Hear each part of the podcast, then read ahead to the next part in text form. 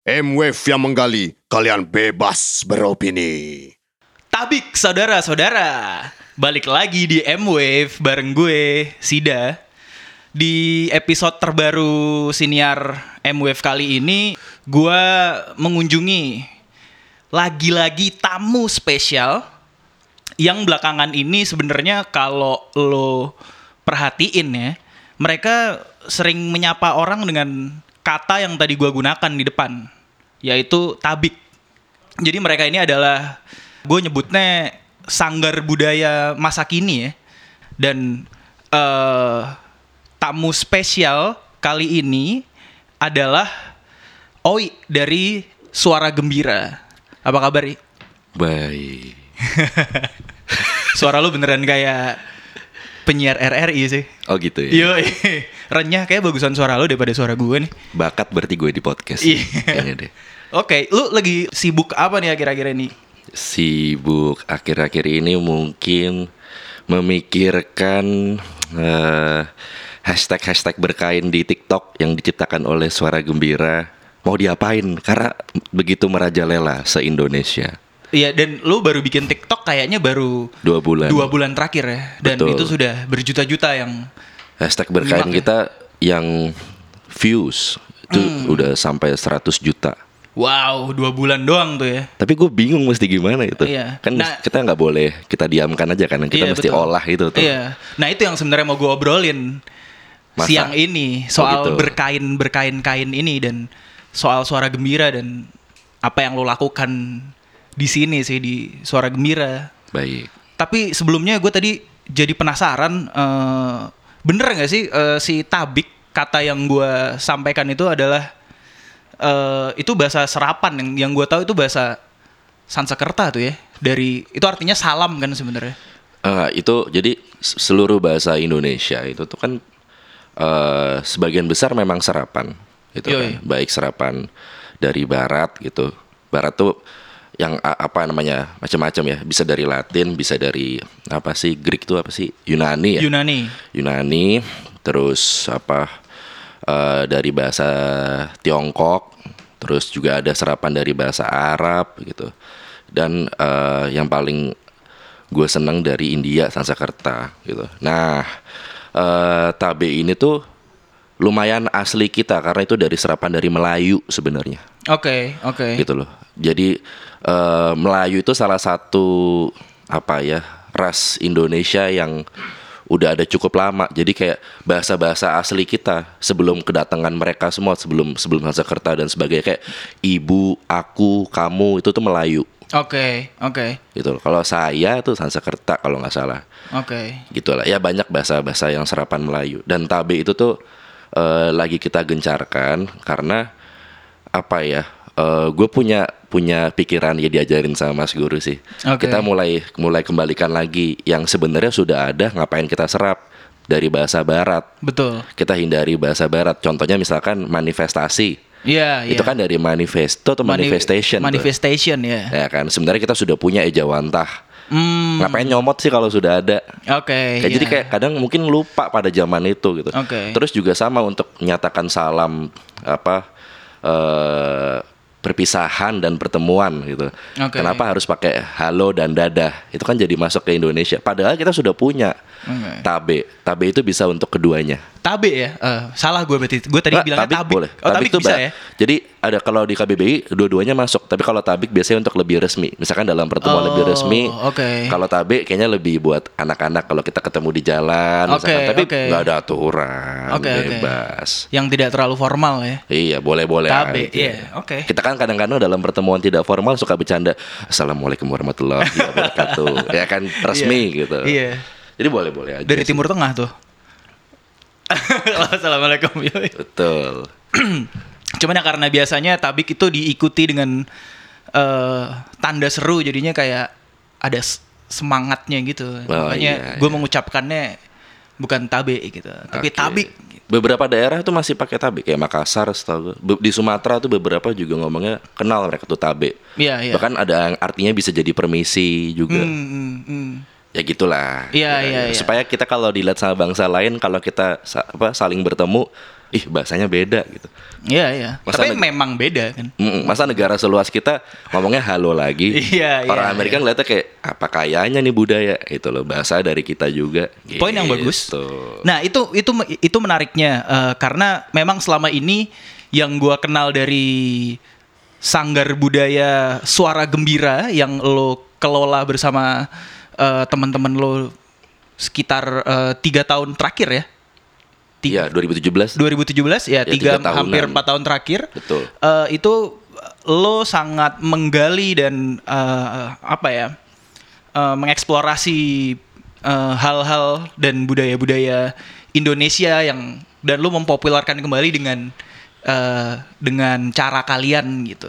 Betul. Nah, terus eh, suara gembira selama ini kan juga dikenal dengan pagelaran-pagelaran ya, konser-konser musiknya dan hal-hal semacam itu. Tapi karena lagi kondisinya lagi seperti ini nih, lagi lo nggak bisa bikin konser langsung gitu. Sebenarnya kegiatan suara gembira belakangan ini, khususnya di tengah masa pandemi gini, eh apa yang lo lakukan selain TikTok tadi atau lo bisa lo bisa ceritain kita lo dua bulan terakhir lo akhirnya memutuskan untuk oke gue bikin TikTok dan ternyata keputusan itu eh sungguh apa ya ngasih hasil yang mengejutkan. Views lo udah lebih dari berapa nih? 100 juta. Hashtagnya loh. hashtagnya iya.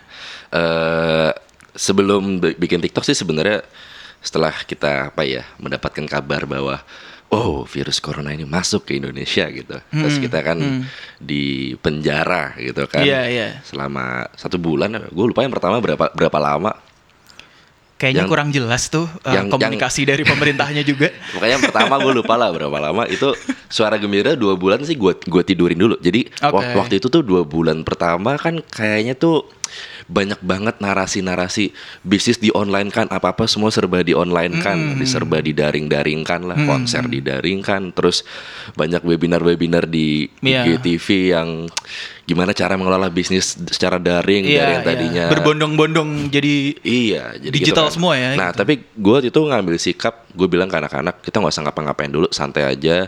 Konten yang memang sedia kala kita lanjutin aja secara daring, tapi nggak gerasa gurusu mikirin pergelaran kita gimana nih, apa segala macam. Hmm. Walaupun ya kan gimana pun juga suara gembira ini terbentuk secara perusahaan, Hmm. secara pemasukan agak-agak dengerin gak sih ini gue nelan ludah iya. Ntar dikasih efek kalau aku secara Gitu. pemasukan agak menelan ludah tuh ya. Iya. Ya, oke. Gue nggak mau bilang hal-hal yang negatif sih sebenarnya ter terjadian lagi.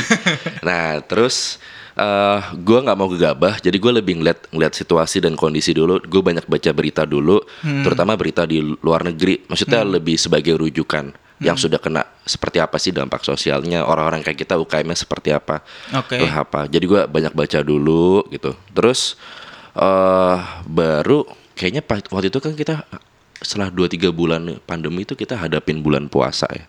Nah di bulan Iya. puasa itulah baru gue kayak oke deh ini emang harus gue hadapin dan akhirnya suara gembira gue bikin fokusnya untuk eh, bikin konten lebih bawel di Instagram terus Oke. mulai menyelenggarakan beberapa rubrik di YouTube secara rutin gitu loh. Oke. Yang di mana barulah bulan Oktobernya kali ya Hmm. lupa kalau nggak salah Oktober kita bikin TikTok sampai bikin TikTok gitu bikin konten-konten. Jadi kalau ditanya pandemi suara gembira ngapain? Ya kita jadi media sih jadinya. Kita banyak ngedukasi eh, yang selama ini nggak bisa kita sampaikan melalui medium pergelaran, kita sampaikan melalui Instagram kita, YouTube, TikTok dan, dan sebagainya. salah satunya yang lu eh, edukasi di sana adalah soal budaya berkain karena selama bener bener nggak Betul sekali bener kan sih. nah itu yang mau eh sebenarnya awalnya gimana sih karena kan emang yang menarik nih buat gue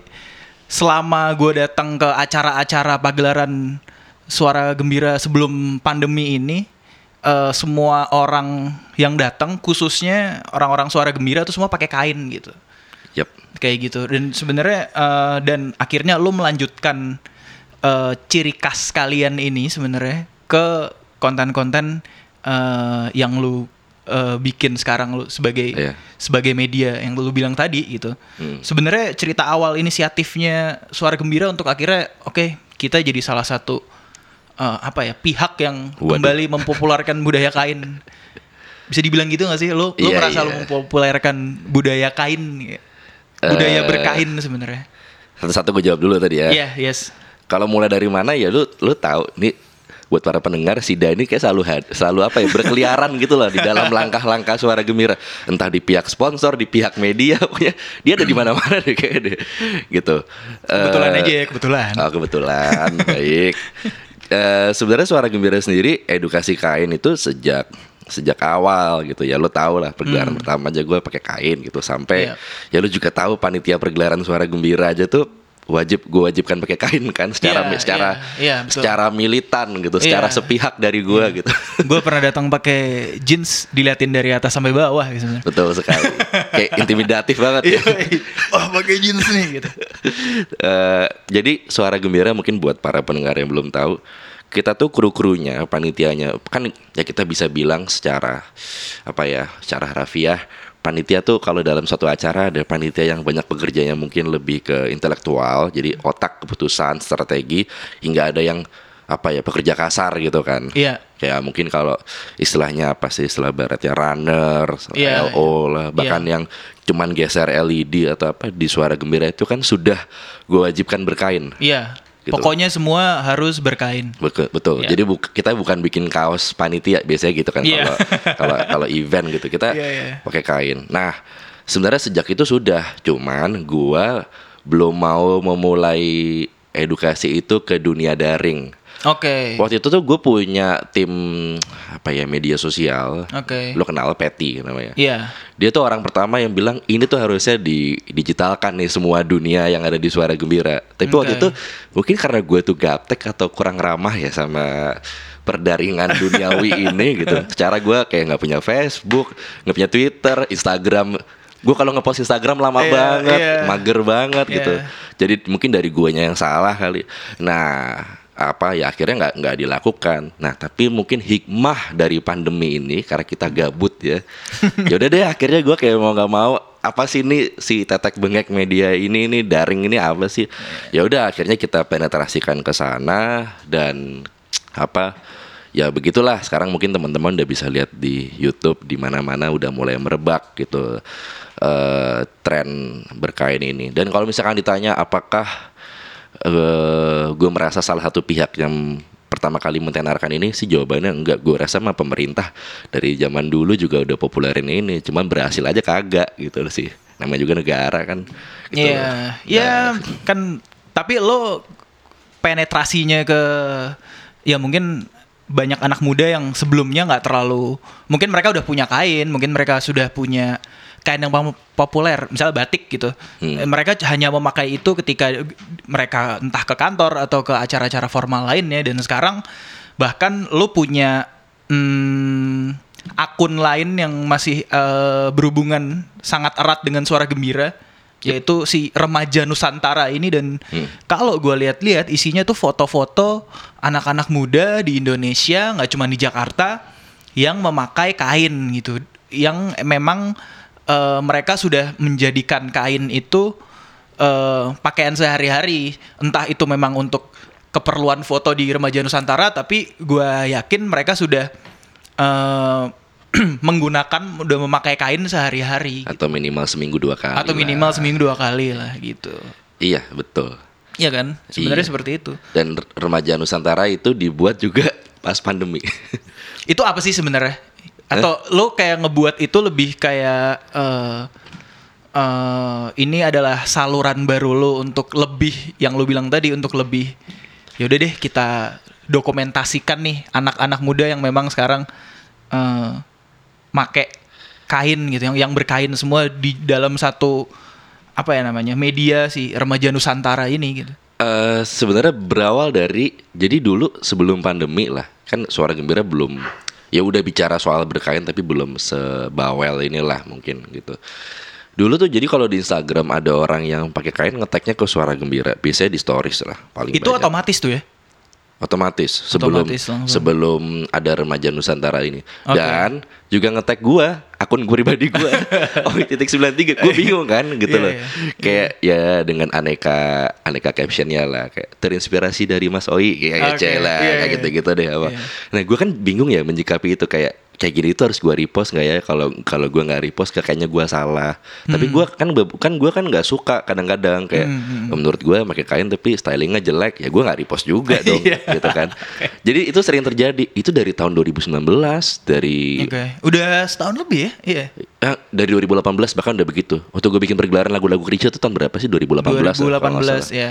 itu udah begitu nah sampai akhirnya tuh waktu sebelum pandemi gue udah rada kepikiran gue pengen bikin akun nah kayak saudari kecilnya suara gembira gitu. Namanya remaja Nusantara udah kepikiran tuh. Oke. isinya sesimpel OTD anak-anak eh, siapa pun yang pakai kain tag ke sini nanti kita eh, pilih kita seleksi gitu untuk di repost diunggah ulang gitu. Ya udah bikin deh nggak terlalu yang gimana gimana sih dalam perencanaan awalnya ngalir aja gitu. Baru bikinnya juga seminggu setelah pandemi. Kayak begitu berasa gabutnya ya udah deh ini dibikin dulu deh. Gue suruh anak eh, suara gembira kan jadi anak Oke. kantor. Ya udah bikin. Ya udah sampai bergulir hingga hari ini sih. Gitu sih. Luar biasa, tapi emang kayaknya kalau menurut lo itu semua eh, orang-orang anak-anak yang eh ngetek lo atau suara gembira gitu ketika mereka pakai kain itu sebenarnya eh karena pengaruh popularitas suara gembira juga gak sih? Dan kayaknya soalnya sekarang banyak-banyak eh, banyak ya kalau lu lihat de- di Instagram remaja Nusantara atau bahkan di TikTok itu hashtagnya sa- bisa sampai sepopuler itu sekarang eh, berarti kan bisa dibilang sedang digandrungi nih si budaya berkain ini lu eh menurut lu ini karena salah satunya popularitas suara gembira juga gak nih? Lu suka mancing-mancing. lu. Eh, gua nggak tahu ya semoga itu iya ya. Gitu. Cuman di gini gini gini. Mungkin di sini gua mau Hmm. Soalnya yang di melengkapi. tag lo doang sebenarnya kan. Iya. Dulunya, itu Dulunya, begitu. Tapi dulunya. sampai sekarang masih ada yang kayak begitu. Iya, iya, iya. Masih ada. Tapi biasanya gua bal gua cukup balas aja nggak gua repost. Gitu kayak gua balasnya terus berkain setiap hari ya gitu-gitu. Oke. Tapi terlepas dari itu gini, gua gua gue sih berharap semoga ya memang itu manfaat dari apa yang gue lakukan bersama suara gembira selama ini gitu. Cuman gue mau melengkapi gitu buat para pendengar. Para pendengar harus sadar kita ini sebagai bangsa kita ini harus mengawali kinerja pemerintah, mengawasi kinerja pemerintah karena mereka tuh kerja pakai duit kita. Nah, jauh sebelum ada suara gembira sampai hari ini pun mungkin masih ada pemerintah tuh punya suatu lembaga namanya Kemendikbud. Oke. Di bawahnya ada Dirjen Bud yang khusus menaungi di bidang kebudayaan. Ada lagi Kemenpar juga berhubungan sama kebudayaan. Ada lagi kan juga eh, apa dinas pendidikan sendiri gitu. Iya, iya. Mungkin juga ada Kementerian Dagang kali ujung-ujungnya UMKM, ada Smesco dan sebagainya gitu yang berkaitan Iya. sama hal ini. Iya. Mereka semua itu kan sebenarnya dalam suatu konsolidasi punya ya proyek-proyek yang nilainya miliaran gitu budgetnya. Mau tahu selama ini kalau kita akumulasiin sudah ngabisin triliunan kali Iya. dengan eh, perwujudannya, ejawantahnya. Ejawantanya. Ya. Iya. Kita pasti tahu kan ada banyak festival-festival kain yang diselenggarakan baik oleh pemerintah, oleh negara maupun yang diselenggarakan oleh swasta tapi disponsori oleh mereka semua gitu kan Iya, ada. iya, iya. Ya kan kayak misalkan beberapa kali apa sih Inakraf lah Iya, atau iya. ada kok festival-festival khusus di kain yang nggak main-main lah di JCC bikinnya gitu. Iya, iya. Ya, atau misalkan ses- sesimpel kayak di Jakarta Fashion Week atau Indonesia Fashion Week, gue beberapa kali melihat ada satu desainer yang kayak disponsorin eh, nggak kecil loh, ratusan juta, nyaris nyaris ke angka berikutnya gitu tuh misalkan untuk "Ah, nanti kamu runway-nya pakai batik mega mendung ya jadi dibayarin biaya produksinya bahkan ya dia punya margin lebih untuk itu kan itu kan sebenarnya misinya untuk mempopulerkan Iya, kain betul. kita kan. Bahkan juga ada proyek-proyek yang mancanegara gitu. Jadi memang ada beberapa desainer terpilih untuk populerin wastra kita, kain kita ke luar negeri, nanti fashion show di Amerika di mana. Itu kan sebenarnya salah satu upaya yang harapannya ekspektasinya lah tuh pengennya seperti apa yang kita lakuin sekarang keberhasilan suara gembira sekarang gitu. Nah, jadi kalau kalau gue ngajak teman-teman selain eh, mungkin ngelihat apa yang udah dilakukan suara gembira dengan perkainan duniawi ini Hmm, gitu. mungkin juga kita harus agak sedikit berjiwa apa ya berjiwa rock and roll berjiwa punk sedikit sambil kritik lah kebijakan-kebijakan negara Hmm. yang mengkampanyekan kain tapi menurut gua nggak berhasil gitu loh. Oke. Masalah gini, suatu upaya tuh bagi gua nggak ada yang namanya netral. Oke. Pasti adanya gagal sama berhasil. Oke. Kalau gagal tuh punya impact buruk loh ke yang berhasil. Ya. Gua kasih contoh lebih gampang biar lebih relevan gitu. Kayak gini deh. Ada zaman di mana eh, para rapper-rapper Indonesia tuh berhasil menaikkan nilai hip hop tuh jadi lebih agung gitu. Wah keren apa apa. Eh tiba-tiba ada segelintir para insan hip hop yang jelek banget gitu. Nilainya jelek secara syair, secara kemasan. Eh, jelek supaya kita bisa bakukan itu mungkin nggak secara selera deh itu mungkin bisa diperdebatkan sesuai level marketnya tapi mungkin jelek secara norma sosialnya gitu deh Iya, nah, itu iya. kan jelas nggak bagus itu pasti merusak kan merusak kancah hip hop Iya, iya. kebayang nggak sih apa yang udah diperbuat oleh yang bagus-bagus ini jadi dirusak nih oleh mereka Oke, oke. Nah jadi gue tuh sekarang suka kesel kalau misalkan ada ngelihat kampanye-kampanye kain dari pemerintah, tapi yang malah gue udah bikin image kain, citra kain gitu. Jadi anak muda nih, jadi jadi kayak gini gini gini. Eh tiba-tiba lu bikin kain asosiasinya lagi-lagi kembali ke ibu-ibu pejabat yang kaku, yang norak, yang apalah berjejer fotonya yang kakinya naik ngetril tuh Iya, iya. dengan tas LV-nya dan sebagainya. Nah itu gue benci tuh program-program pemerintah yang malah membuat kain terus jadi kayak antik, kuno, ketinggalan zaman dan sebagainya. Gitu sih. Malah justru itu jadi apa ya antipati ketika lo mempopulerkan kain terus lo ada dihadapkan dengan program-program pemerintah dengan yang balik lagi ke Iya. kekolotan itu. Iya, eh, kayak gini kita kan ada suatu era kan di mana musik indie udah bagus-bagusnya, eh tiba-tiba ada adalah insan lembaga pemerintah gitu yang apa mengirimkan band yang jelek gitu loh ke luar negeri sebagai perwakilan musik indie kita ke festival yang lumayan bagus. Iya, iya. Bergengsi. Perasaannya pasti anak-anak indus apa ya insan musik indie ini yang udah bikin bagus pasti kesel kan kayak itu nggak mewakili kita gitu dan itu malah nurunin nilai kita. Ya kayak gitulah kira-kira. Tapi sebenarnya pendekatan apa yang akhirnya dilakukan suara gembira yang menurut lo, oke, gua nggak mau pakai pendekatannya pemerintah atau yang selama ini dilakukan oleh lembaga-lembaga formal dalam mempopulerkan kain. Soalnya kalau gue lihat memang eh, suara gembira dengan eh, remaja nusantaranya ini punya pendekatan tersendiri nih untuk eh mempopulerkan budaya eh, berkain gitu. Seben- Sebenarnya apa yang akhirnya mencoba lu coba lu membedakan. Iya yang ngebedain lu. Atau lu cuman eh, gini sesimpel karena lo adalah lo dan anak-anak suara gembira juga merupakan penggemar kain apakah lu punya pendekatan seperti ya udah gue bikin orang-orang suka dulu aja sama kain Eh, iya. Gitu. Kalau kalau kalau beda sih eh jelas beda banget. Pemerintah tuh kan apa ya mengkampanyekan kain, tapi dalam wujud eh, garment. Nyebutnya Oke. itu garment, pakaian jadi atau ready to wear lah istilahnya kalau baratnya. Jadi dijahit jadi kemeja, jadi gaun, jadi apa? Kayaknya kain jadi tas, jadi apa? Tapi suara gembira enggak. Gini, walaupun kayaknya tuh kesannya kayaknya nih ini milenial banget lah apa segala macam. Kok apa ya kain bisa dibawa ke mana-mana ya ternyata. Tapi eh, semoga gitu dengan ini gue menyatakan gitu. Gue ini cukup kapasitas memahami pakem-pakem tradisi, makna, sejarah kain Nusantara gitu loh. Tapi gue tuh nggak mau eh, fokus ke sana Hmm. fokus eh, larut mengkampanyekan kain dalam romantisme sejarah makna filosofi dan sebagainya gitu. Tapi yang penting gue tahu pakemnya dan gue nggak lepas dari pakem-pakemnya Hmm. gitu. Nah salah satu pakem kain itu adalah ya kain dipakai secara kain tidak dijahit Oke. gitu. oke. Bagi gue pemerintah itu melanggar pakem tersebut gitu. Karena zaman dulu kerajaan-kerajaan, ah tapi gue nggak mau bahas di sini sih, kepanjangan. ini kepanjangan, ini kepanjangan. Oke, oke. Mungkin kalau para pendengar penasaran bisa cek-cek lah di YouTube gue sama Mas Guru, gue pernah bahas itu cek lah. Jadi Oke. promosi di sini nggak apa-apa kan? nggak apa-apa banget. gitu. Eh, Tapi itu lengkap tuh ya yang lu bahas di situ sama lengkap, Mas Guru. Oke. lengkap gitu.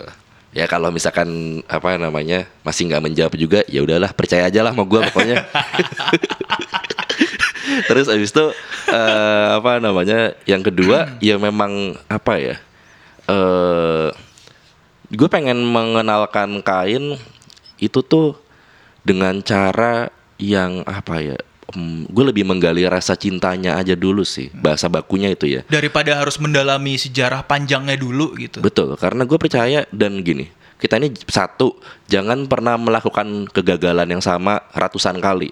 Oke. Tiga kali aja dilarang peribahasanya ini ratusan kali. Itu gue alamatkan ke pemerintah. Kita ini dari tahun 80-an tuh kampanye-kampanye kain dari negara itu udah ada. Hmm, hmm, Dan melakukan cara yang sama mulu. hmm. Ya merasa beda tapi mungkin beda beda namanya aja kali. Beda di internet dulu nggak ada internet, di radio lah, di mana di mana di majalah gitu. Itu gagal gitu loh. Karena ya sesimpel gagal lah apa? Ya udah satu Kemendikbud pengen gua ajak ke mall, lu ke lu ke PIM deh, ada nggak orang pakai kain gitu?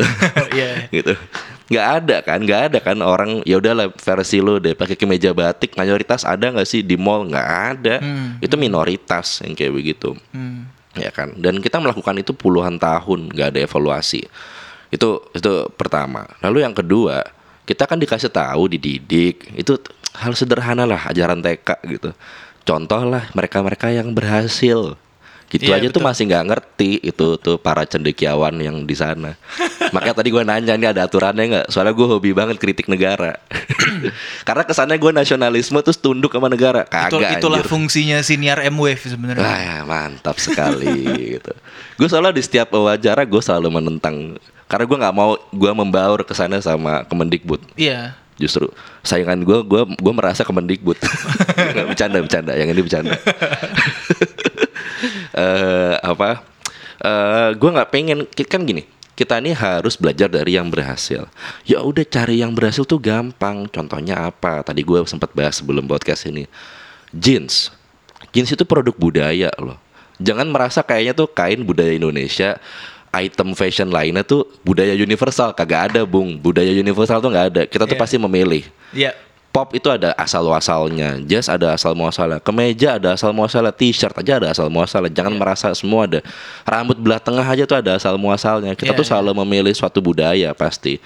Jeans itu adalah produk budaya Amerika yang populer tahun 40-an gitu. Di mana eh, sebenarnya sudah ada sejak 1870 kain denimnya itu sendiri.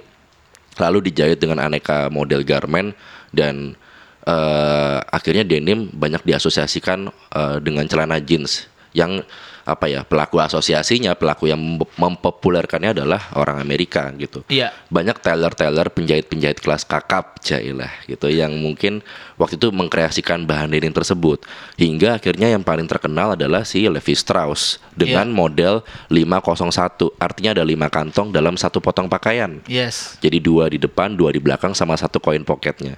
Nah itu tuh ada sejarahnya semuanya perjalanan panjang. Tadinya tuh jeans kantongnya ada yang cuma satu doang, ada yang cuma dua, ada yang tiga yang modelnya lengkungnya seperti apa, arcuette-nya seperti apa, ada tadinya ada jeans bagnya di belakang sebagai pengeratnya, bed loop-nya belum ada, bed loop posisinya beda-beda dan segala macam kita. Di sini gue mau menyampaikan bahwa jeans itu juga punya banyak sejarah dan makna apalagi eh, pada saat tahun 40-an ya eh, apa perang dunia kedua. Itu banyak Ya. banyak sejarah yang menarik. Eh, Levi's tahun 44 itu bahkan sampai rivetnya itu tuh diminimalisir. Jadi di coin pocket tuh nggak ada rivetnya karena tembaga pada zaman itu tuh dihemat-hemat. Karena Buat peluru dia- ya? buat peluru. Dialokasiin untuk eh, industri peluru karena kebutuhan perang. Nah itu kan ada tuh makna-makna sejarahnya. Belum era-era tahun 70-an era psychedelic gitu-gitu tuh mereka turut turut merespon itu. Iya. kampanye-kampanyenya eh, Levi's gitu. Iya. nah pertanyaannya nih Levi's tuh mendunia. Dan nggak tanpa Lev- apa ya nggak harus merek Levi's. Jeans itu mendunia. Jadi produk Amerika yang berhasil mendunia. Gitu. Definisi mendunia ini semua mancanegara pakai bahkan Indonesia sekalipun yang di desa-desa di desa Tengger sebelah Bromo tuh di Baduy aja ada orang punya jeans di Bahkan mungkin itu celana dia satu-satunya kali ya bisa jadi. jangan-jangan gitu. Di Pulau Samosir yang tengah-tengah Danau Toba itu juga orang ada yang pakai Pakai jeans jeans ya. berhasil sampai begitu. Pertanyaannya mereka semua tahu nggak sejarah makna filosofi jeans enggak kan nggak ada yang tahu Belum tentu tahu sedalam itu apalagi karena sejarahnya panjang Betul. banget. Pasti itu hanya kaum satu persen dan yang pakai itu salah. Enggak, ya nggak apa-apa Iya. lah. Suka ya karena suka gitu loh. Sama kayak orang suka suatu lagu, suatu makanan. Sama misalkan ada makanan yang populer di dunia, burger. Terus emang kalau yang suka harus tahu sejarahnya maknanya burger. burger, burger itu produk budaya. Iya, iya. gimana pun juga. Tapi nggak ada orang yang tahu, nggak banyak orang yang tahu sejarahnya burger tuh apa, sushi misalkan, apa pun itu. Hmm. Nah, hari ini kita tuh bermimpi, nggak kita sih, negara lah kalau gue gue bilang, negara tuh delusi bermimpi bisa bikin kain kan mimpinya kan kain mendunia, nggak usah lah ngomong mendunia jauh amat. Kain ini bisa dikenal oleh bangsa ini aja dulu lah, oleh bangsa sendiri. Iya, bermimpi dengan cara ini kain populer dengan cara orang tahu nih maknanya pembuatannya yang sulit. Apa belum nggak usah sejarah antik yang belum mistik-mistiknya. Mereka bilang harus puasa apa apa terus kita jadi suka omong kosong Gitu loh. bodoh itu namanya karena nggak belajar dari yang sukses Iya. nggak belajar dari si burger nggak belajar dari, Dari si jeans. jeans. padahal itu kan mereka semua pejabat-pejabat punya jeans yang nilainya mungkin jutaan lu beli dari Dior dari apa tapi kagak ngerti gituan doang itu gemesnya gue jadi Dan akhirnya lo ambil alih nih, bukan ambil alih sih lebih. Jailah. Enggak, akhirnya maksudnya lebih lo oke kalau misalnya orang-orang yang dalam tanda kutip seharusnya eh, nyontoh yang berhasil tapi mereka belum melakukan itu, sini gue aja deh gitu. ya enggak lebih tepatnya karena lu suka mancing-mancing lu situ Eh, apa namanya eh gimana ya ya ke gue lebih tepatnya bukan ambil alih sih tapi gue adalah si yang belajar itu dari contoh sukses itu Iya. Jadi gimana caranya bikin orang suka? Ya kayak kayak kayak Levi's mempopulerkan jeans aja. Ya orang suka karena suka. Dengan apa? Ya lu bikin kampanye yang keren lah, udah gitu. Iya. Lu bikin edukasi yang keren, lu bikin aktivasi yang keren, lu bikin video promosi iklan yang keren, photoshoot yang keren dengan model yang keren. Lu harus berjalan dengan gaya bisnis. Karena gini loh, gimana pun juga ini dunia itu nggak kayak seperti zaman dulu kan. Kita ini kan mayoritas kan lebih udah sepakat dengan mode produksi kapitalis gitu lah. Jadi kita harus ikutin cara-cara seperti itu. Nggak bisa dengan zaman dulu era romantisme lah apa segala macam gitu-gitu. Kita mengapresiasi sesuatu dengan latar belakangnya secara utuh gitu. Jadi ya itu yang yang gue pahami dan gue mempraktekkan suatu hal yang gue rasa ya ini pembelajarannya ini yang benar. Jadi orang mulai sekarang kalau suka pakai kain lu nggak harus tahu men sejarahnya lu nggak harus tahu saudara-saudara makna filosofi dan sebagainya pembuatannya lo suka kain karena lu suka dulu aja udah nggak apa-apa dan itu udah cukup gitu Terus gimana caranya supaya kita yang misalnya anggaplah gua nih, gua bukan pengguna kain gitu. Terus gimana caranya gua ujung-ujungnya akhirnya suka sama kain Indonesia nih. Nggak cuman karena selama ini sejujurnya gue selalu mikir eh, kain itu satu eh eh, apa ya? apa ribet item fashion yang Oh. dipakai ribet terus Oke. lebih kayak oh ini gue make hanya acara-acara tertentu saja gitu yang acara-acara formal seperti pernikahan atau misalnya ya hal-hal yang butuh hmm, baju formal atau mungkin lebih kalau dulu ya anak-anak SD SMP gitu Ya. masih hanya ketika merayakan acara kartini acara Kartini atau ulang tahun Indonesia 17 Agustusan gitu. Iya. Intinya hanya sekedar untuk bernostalgia gitu. Gimana sih caranya untuk orang-orang seperti gua yang belum suka kain kain Indonesia khususnya eh, untuk mulai suka sih sebenarnya. Nah itu gue gue sepakat ya stigma stigma berkain itu kayak gitu masih banyak ribet Hmm. terus apa hanya untuk acara eksklusif apalagi Iya. hanya untuk acara kartini zaman kita Iya. sekolah dulu Iya. itu stigma stigma yang sangat gue sayangkan Iya. dan stigma stigma yang sangat gue sayangkan itu itu semua gara-gara negara yang bodoh dan nggak Iya, kenal dan nggak paham gimana caranya mengenalkan eh, apa aset budaya kita salah satu adalah kain itu sendiri gue bahas satu gue bahas satu persatu secara rinci Oke. kalau kain makainya ribet gitu, itu ya karena negara gagal mengenalkan kain bahwa kain itu sesuatu kalau istilah baratnya versatile gitu. Oke, iya. Hmm. Jadi luas lah gitu. Karena zaman dulu di Ponorogo perang juga pakai kain itu semua Iya. pasukannya. Dan zaman dulu apalah perang yang paling sangat gua eh, apa agungkan, sangat gua kagumi adalah perang puputannya I Gusti Ngurah Rai Iya. gitu. Itu ada tugunya di Bali apa nama tugunya Taman Pujaan Bangsa.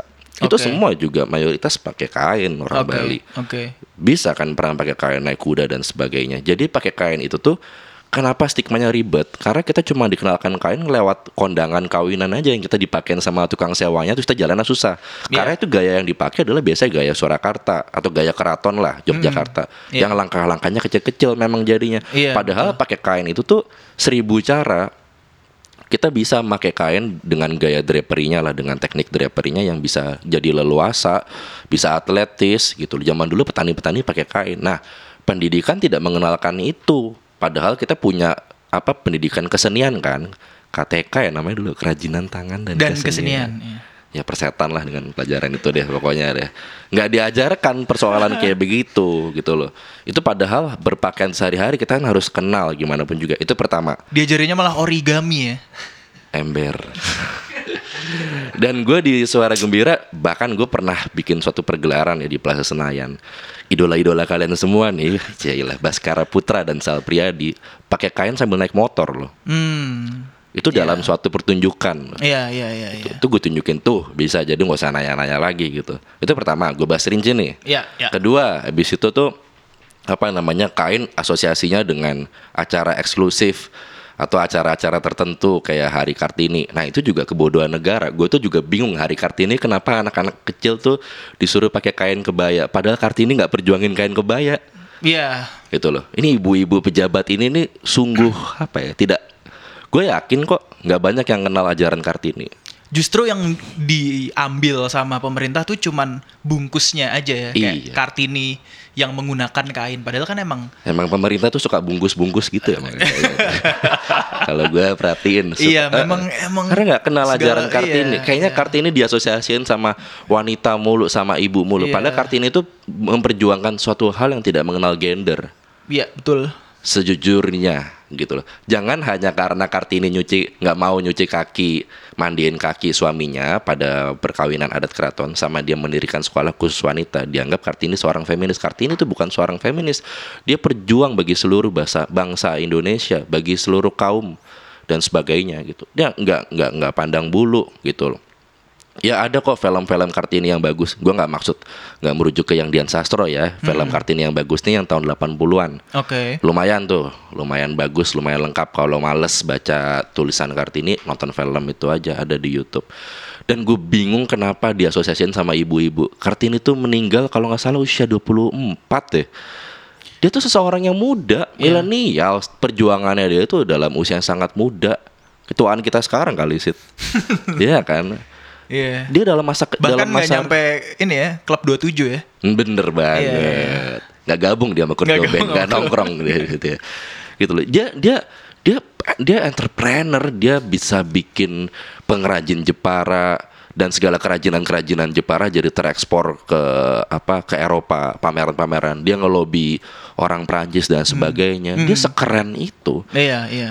eh jadi kartini ngerambutnya nggak tapi ini gue mau ngasih tahu seberapa nggak nyambungnya kampanye kain kebaya di hari kartini Iya, iya. jadi supaya argumen gue lengkap lah gitu. Betul. Nah, terus gue benci banget kain di eh, apa kait-kaitin sama sesuatu yang eksklusif. Jadinya kayak cuman hari tertentu, hanya hari Jumat atau hari Kamis atau hanya kondangan lah atau apa segala Iya, macamnya iya. atau di hari batik. Iya. Lucunya ya di negara ini ya, sesuatu yang ada hari rayanya. Itu Itu sesuatu yang justru makin gak relevan. gitu loh. Itu tanda-tanda suatu suatu apa ya? perayaan tersebut apa yang dirayakan tersebut itu sesuatu yang gak relevan. Karena kalau misalkan kita selalu membuat aset budaya kita jadi seperti itu, orang jadi nggak ngerti kenapa gua harus suka sama ini sih. iya. Nah itu ya yang yang yang gue benci. Gitu. Tapi kalau ngomong-ngomong soal suka itu tadi, gue jadi inget ada satu item yang dulu gue suka banget pakai waktu kecil. Blangkon gue suka banget. Gue kan orang Jogja nih. Oke. Gue entah kenapa gue selalu mencari blangkon dulu waktu kecil dan kalau gue ngeliat foto-foto album gue eh waktu kecil tuh memang sukanya pakai blangkon. Iya, Gitu. blangkon itu nih gua gua kasih tahu. Blangkon itu Blangkon adalah itu bagian dari Jawa. kain juga nggak? Bukan Betul. maksudnya kayak ya, Iya. iya kan? Itu kain sebagai- bujur sangkar. kain bujur sangkar. Kain bahasa Inggrisnya apa sih? Square. square. Persegi. Persegi, Ah. persegi. iya. Jadi kalau di Jawa kalau nyebut eh, kain bujur sangkar gitu yang dipakein ke kepala namanya ikat. Oke, oke. Tapi kalau sudah dijahit mati ikatnya jadi belangkon. Oke. oke. Belangkon itu istilah untuk ikat yang sudah dijahit. tinggal Oke. pakai Oke. gitu aja tadi gue ngejawab pertanyaan lu juga gimana caranya orang kayak lo gini nih bisa akhirnya mau pakai kain gitu. Hmm. menurut gue semua tuh butuh waktu Oke. butuh waktu gitu jadi eh sambil berjalannya waktu kan ada ada banyak edukasi yang dilakukan oleh suara gembira. Harapannya nggak cuma suara gembira nih. Iya. misalkan adalah yang nanti golongan apa gitu dengan latar belakang yang berbeda dengan gua gitu ya. Mungkin juga melakukan hal yang sama kampanye berkain gitu. Mungkin kayak misalkan orang-orang kayak lu kasih contohnya lu kan tadi soalnya kan? Iya, iya, gitu. iya. orang kayak lu mungkin perlahan gara-gara ada orang yang lu mungkin lu kagumi di Indo nih gitu Iya, di Indonesia ada yang lu kagumi mulai iseng pakai kain gitu dalam atau pakai sarung menurut gue ya pasti ada X faktornya nanti sih Oke, yang mungkin oke. punya keunikan masing-masing tiap orang yang akhirnya nyoba pakai kain Oke. Oke. gitu. dan pakai kain itu sih tuh nggak harus bercorak Oke. kain polos itu juga bisa Tapi sebenarnya ada berapa jenis kain sih di Indonesia tuh? Sebanyak itu ya? Ada. waduh Cuman emang ber berapa tuh? Ada Menurut gua itu gini, kalau gua jawab mungkin ratusan ribu, tapi Iya, udah iya. udah banyak yang punah. Tapi gue lebih kayak begini. Mari kita eh apa ya? eh, sadari bahwa hari ini tuh sudah banyak corak-corak kita yang punah. Nah, yang sangat disayangkan ya sebenarnya mungkin itu. Betul sekali karena corak yang punah ini bukan berarti hilang atau apa tapi cara buatnya akhirnya orang nggak ngerti lagi tuh pengrajin pengrajinnya karena Iya, pengrajin kain hari ini tuh mayoritas sudah tidak seperti zaman dulu zaman dulu tuh pengrajin kain tuh menenun atau membatik dengan sesuka hati jadi dengan jiwa seni dengan jiwa penuh kreasi Dan penuh turun temurun juga kan iya. Betul gitu.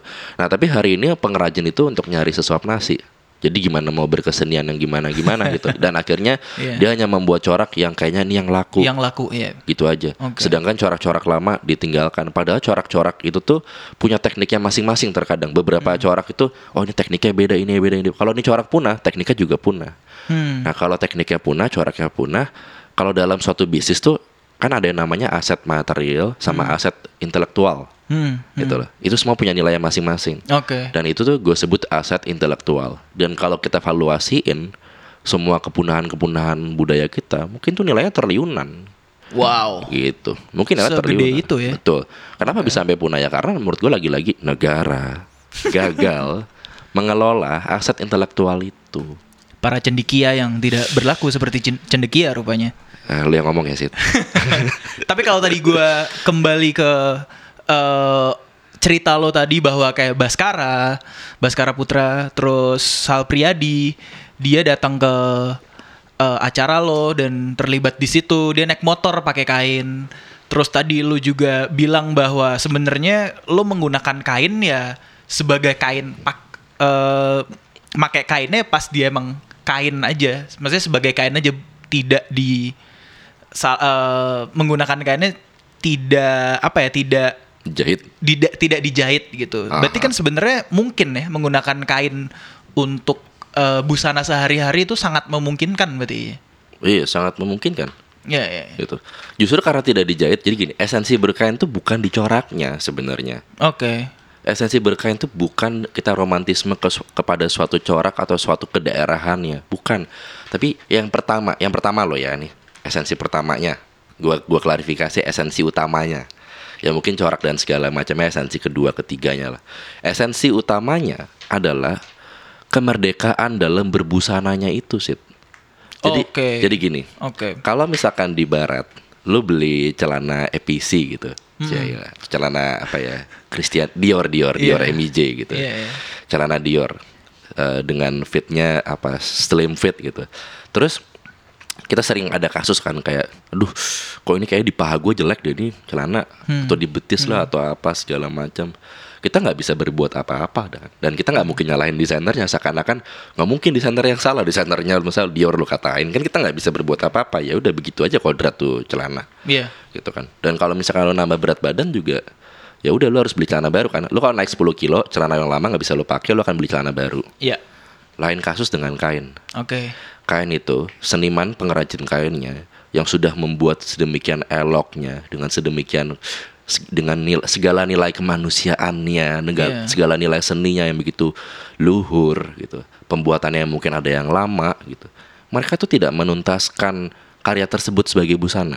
Semua hampir ba- kebanyakan produk budaya Indonesia itu nggak pernah tuntas. Maksudnya gini, definisi nggak tuntas di sini. Selalu memberikan ruang kesempatan yang luas. Kesempatan ruang yang luas. Bahasa gue yang mana sih sebenarnya? Ya pokoknya itulah ya.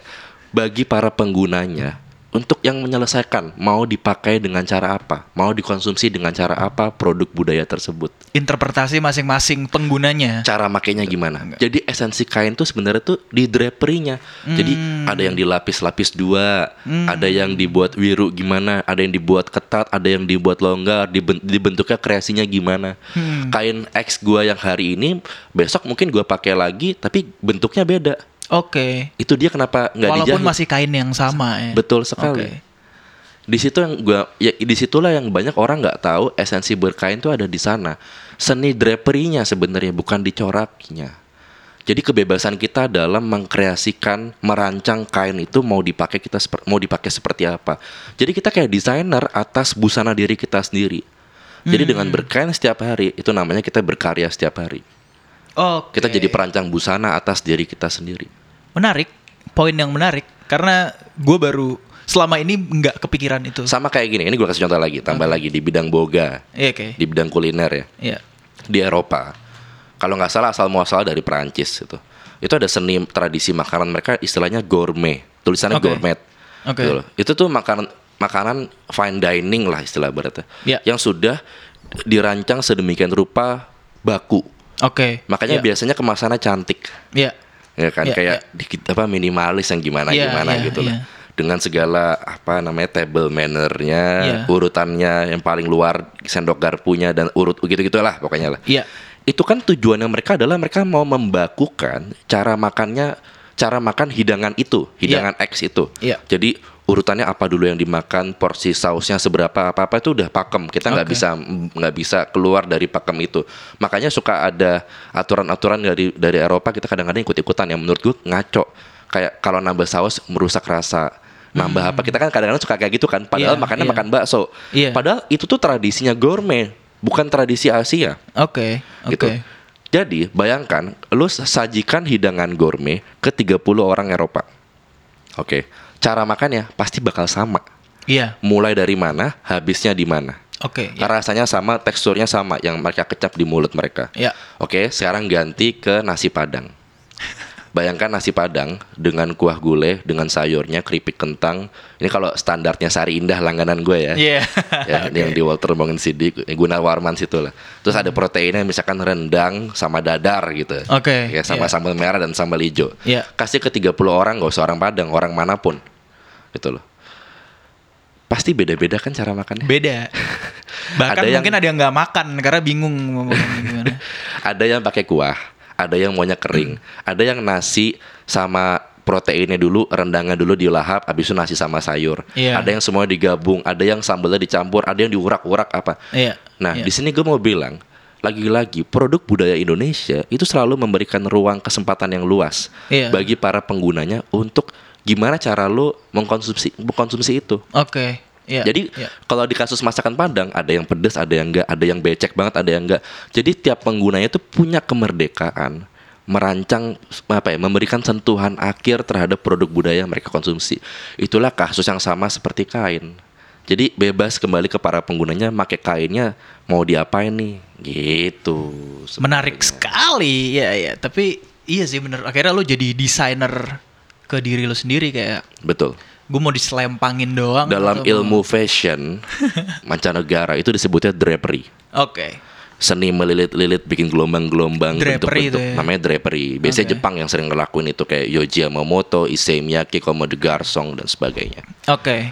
Terus menurut lo eh, merek-merek lokal Indonesia ini perlu nggak sih mengadaptasi aspek-aspek kain Indonesia? Ya tentu perlu dong. Ya kayak atau mereka beneran ya udah sekedar nih gue rilis kain atau segala macam. Eh sebenarnya jawaban perlu apa enggak lebih kayak gini sih. Kita kan suka banget ngikutin barat. Iya. Ya kan, ngikutin apa ya? eh Paris Ya, apa pun Fashion tren di Week, luar Milan sana. Fashion Week Iya. ya, Tokyo dan sebagainya. Ya kalau kita ikuti mereka kita ikuti apinya dong, jangan ikuti abunya dong. Hmm. mereka kan besar gitu Iya. kayak tadi gue sebut Yoji dan sebagainya Kenzo, Issei Miyake. Mereka bisa menjadi mercusuar, jadi adibusana, bahasa Inggrisnya high end fashion gitu. Iya. Itu dengan merevolusi budaya mereka kan. Iya. Amerika pun juga demikian gitu. Yep. Mereka bisa menjadi mercusuar dunia itu dengan budaya mereka. Eropa juga demikian. Nah harusnya kita Indonesia boleh. Gue pribadi sangat menggemari seniman mancanegara. Kita tergila-gila sama apa pun dari luar Supreme dari apa segala macam. Tapi kita kalau mau apa apa ya terinspirasi dari mereka bukan menjiplak abunya tapi jiplaklah apinya semangatnya pahami gitu gitulah kira-kira Oke. jadi kalau ditanya perlu ya sudah perlu sepatutnya Sudah pasti ya sudah sudah saatnya ya. Iya. ember Terus em, pengalaman apa sih yang paling sentimental nih buat lo yang paling apa ya? Paling lo inget, paling sentimental juga gitu selama menekuni budaya berkain ini. Apa ya paling sentimental hmm, banyak sih kayaknya setiap setiap ini sentimental yang positif kan Iyalah. atau bisa negatif juga Em, positif dan negatif kan bagian dari kehidupan nih. Dua-duanya juga nggak apa-apa sebenarnya. Jadi sentimental gini pertanyaannya. eh apa ya eh ya mungkin sekarang kali ya. Gue lagi lagi bersyukur sekaligus bingung ini mesti gimana ya. Gue kaget gue kaget banget sih eh, dua bulan terakhir ini. Gue kayak gue kaget sekaligus menyalahkan diri gue sendiri di masa lalu. Kayak kenapa gue nggak dari dulu nyet? Kayak Iya, iya, gitu loh. Kayak gue kaget sekarang seviral itu dan semerebak itu tren berkain gitu. Hmm. walaupun gue pribadi kayak gue paham kok mungkin para penggiat-penggiat fashion di luar sana nih yang memuja fashion mancanegara masih melihat tren berkain ini. Ah orang-orang desa nih yang pakai orang-orang daerah lah atau apa mungkin taste-nya belum seberapa gitu. Tapi gue dari lubuk hati yang paling dalam gue sangat bersyukur dan sangat mengapresiasi itu. Dan gue berharap seiring waktu gitu eh, justru kita kita nih yang punya selera tinggi selera fashion yang tinggi bisa turut bergotong royong juga mengenakan kain dan memadu padankan kain dengan style dengan gaya yang bagus gitu supaya jadi rujukan gitu karena menstylingin kain itu tuh menstylingin apa tuh bahasa Indonesia menata gaya Menata ya. gaya kain. dengan kain itu susah-susah gampang Iya. tidak semudah ready to wear Pak De Bude gitu Justru itu prosesnya itu ya nilai betul dan eh, apa ya eh, hal-hal yang menyenangkan itu ketika melipat atau menggulung betul menggunakannya. Terus kalau sentimentalnya negatif, sebenarnya nggak ada. Tapi gue pengen iseng aja nih, iseng gue pengen iseng. Sebenarnya gue nggak nganggep ini nggak penting. Silahkan nih. Gue pengen nyebutin aja sih kayak eh, kan kalau di kantor kan gue kan ada grup kantor, ada gue juga punya grup rumpi suara gembira Grup sama kantor lu namanya grup kantor nggak tulisannya? Enggak, tulisannya suara gembira aja. Suara gembira. Oke. Gue ada tiga grup. Satu Oke. itu, terus yang kedua ada grup paguyuban suara gembira. Itu Oke. yang gede ada seratusan lebih gitu. Iya.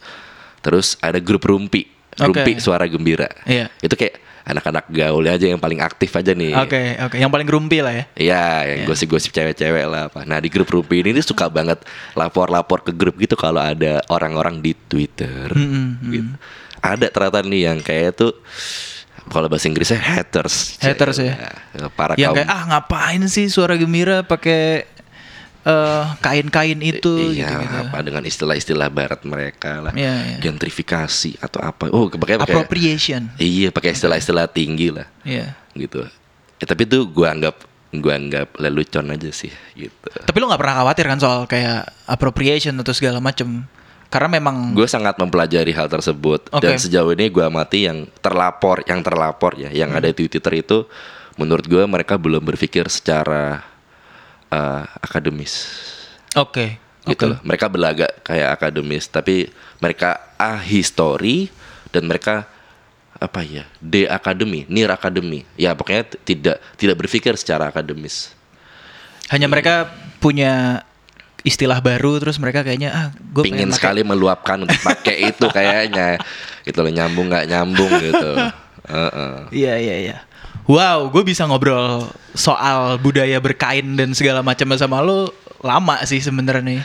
Cuman kayaknya durasi durasi sebenarnya bukan durasi sih, cuman sebenarnya memang eh gue sudah cukup dapat banyak hal dari lo nih. Mantap. Yang sebelumnya sebenarnya gue sangat awam ya soal budaya berkain dan kayak suara gembiranya, ya gini budaya berkain, tapi ternyata gue baru dapat hal baru dari lo. Tapi lumayan kan, gue gue ngasih lo clickbait banyak kan. Buat lo potong-potong. gue nggak tahu kalau soal clickbait. Tapi terima kasih, terima kasih banget Oi dan eh, suara gembira eh, udah boleh dimampirin sama gue dan tim M Wave buat ngobrol-ngobrol. gue juga terima kasih sedalam-dalamnya buat kalian semua gitu. Semoga makin banyak si yang ngirim foto atau yang pakai kain sih sebenarnya nggak perlu ngirim foto tapi pakai kain aja atau Amin. buat remaja Nusantara. Betul. Terus di TikTok makin banyak lagi.